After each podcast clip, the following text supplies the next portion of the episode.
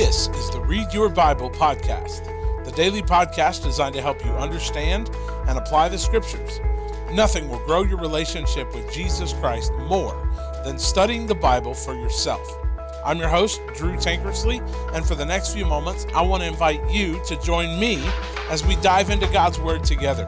We'll ask God to help us see what He wants us to see so that we can be who He wants us to be.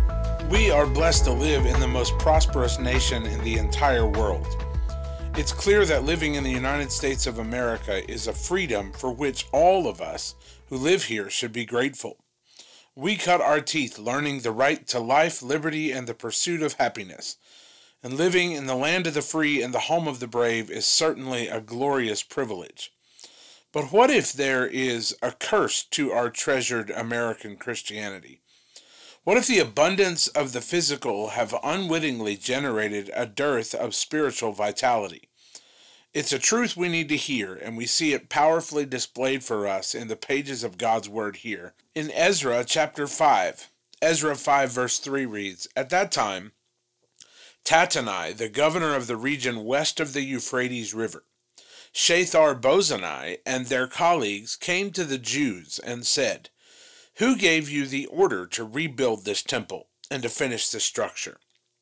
They also ask him, What are the names of the workers who are constructing this building? But God was watching over the Jewish elders.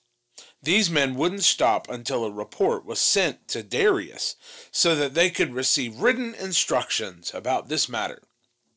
Ezra 5 picks up for us the storyline that we've been following from Haggai and Zechariah regarding rebuilding the temple.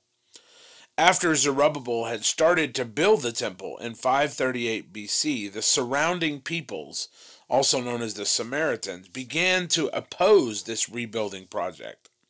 Now, this opposition was partly due to their frustration with Zerubbabel after he rightly refused to allow them to help with the building process because they continued to worship other gods. Now, the tension became so great that eventually Darius forced the work to stop for 17 years until 520 BC. Now, while the Jews initially stopped building because of their opposition, we learn from the rebukes of Haggai and Zechariah that there were some among their ranks who were more interested in hijacking the plans of God to further their own micro kingdoms rather than rebuild the temple of God. Haggai even implies that some of the ornate carpentry donated by King Cyrus for the temple work was instead stolen and installed in some of their own houses. You see, the people had traded God's purposes for their pleasures. Amid this frustration, Haggai began to preach his message of repentance. And these people received remarkable grace and providential provision. Yet, in the face of such provision, they had chosen to consume the goodness of God on themselves. And as a result, their crops were failing because there was no rain. They were starving to death. Now, nice houses may be a good thing, but they won't put food on your table. And it was as if they had put their wages into a bag with holes in it. That's the imagery that Haggai uses. And so Haggai, along with Zechariah, preached against this arrogance and this presumption. And the Jews rightly responded in repentance and resumed work on God's temple. And God watched over them and protected them amid the opposition around them. That's the entire message of Zechariah. Ironically, the call to rebuild, though, actually ignited a chain of events that eventually led to their vindication in building the temple. Remember, due to the accusations of the Samaritans, the Persians had pulled the funding for the entire project. And so, when some Samaritan naysayers blew the whistle on the call to rebuild, and wrote a letter back to Darius essentially snitching on them, their petty attempts to stop the work actually backfired because we learn in the next chapter that when they searched the archives, the king even issued an edict instructing the people from the surrounding regions to leave them alone and let them continue construction, which they completed in 515 BC, precisely 70 years after it was destroyed, according to Jeremiah's prediction in Jeremiah 25 and Jeremiah 29. So, how do we apply all this? Well, it's pretty simple. We too were a people once in captivity due to our sin.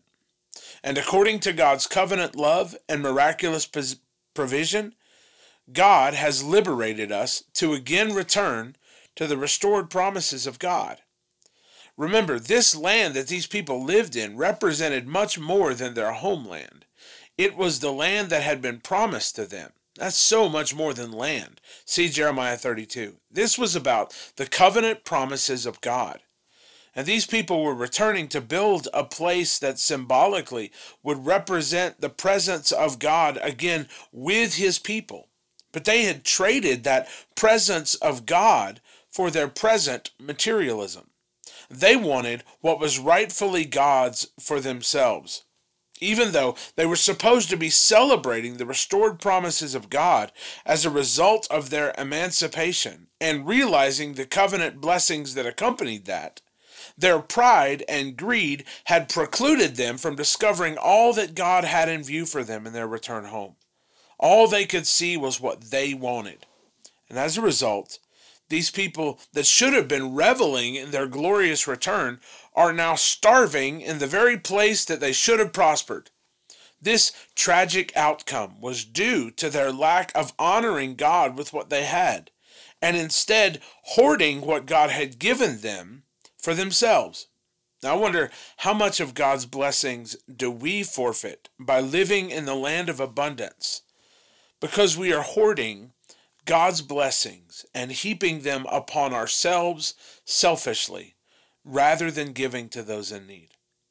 Should we not more explicitly focus our efforts on the rebuilding of God's kingdom rather than our own? You know, I grew up in church. I've been in church my whole life, and I have been in so many churches where I have watched the people of God and the pastor set before those people lead their own micro kingdoms rather than being about the kingdom work of God in the world. They were supposed to be about building the name and the fame and the presence of God within the local body, but instead they made it about themselves. Like the Jews, they were people who were supposed to be using these resources from God's kingdom work to build a place for his presence. And yet they were using these blessings on themselves. This condition is the state of the church today. Rather than focusing on building a house for the presence of God in the lives of His people and concentrating our efforts on obeying God's commands in the world, namely the Great Commission, we have instead constructed edifices that mirror our wants and desires. We have used God's goodness to heap selfishly upon ourselves what we want the American church is by far the wealthiest in the world. And all the while, we ignore the very reason that God paid our ransom and rescued us from captivity in the first place namely, the promulgation of His gospel to the world, beginning with our Jerusalem. But we'd rather ignore them than we would reach them. Just consider where the American church spends its money on buildings, paid staff, slick marketing campaigns.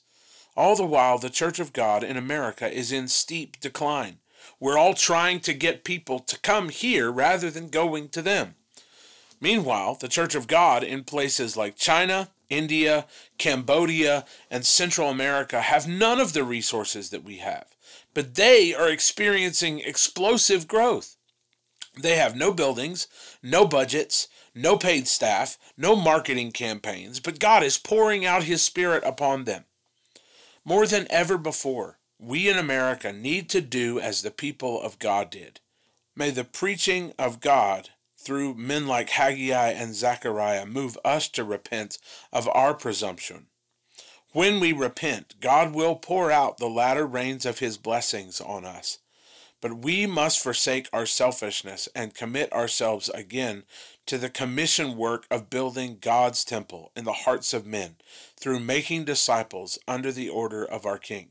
Otherwise, we can expect to have nice, beautiful, paneled houses all the while starving spiritually. The preaching of Haggai and Zechariah could not be a more poignant teaching for us today. We must return our focus, both personally and corporately, to the purpose of our redemption. We were delivered from our slavery so that we could experience God's presence, so that we could obey His mandates, and live again in the promises restored to us after our fallenness had relinquished them. So, God, help us to use your kingdom for your purposes, not ours. Remind us why you've delivered us from captivity. You rescued us to have communion with you and be about your business. That business of making disciples, not so that we can hoard and wastefully abuse the blessings that you've given us. Lord, forgive us for our selfishness. May your church be constructed according to your plans and wishes. And don't let us hijack your mission for the world for our own purposes. Please help us to stop building buildings and start building people. May we realize that this kingdom work is not the responsibility of the hired help, but for us all. And help us to recognize that our drought in spiritual things comes from our own disobedience. Help us to abandon the foolish materialism that demands our way in view of the God who inaugurated our deliverance, initiated our return, and gave us the Great Commission to make disciples of all nations. In your name, amen. Thanks for joining us today for the Read Your Bible podcast.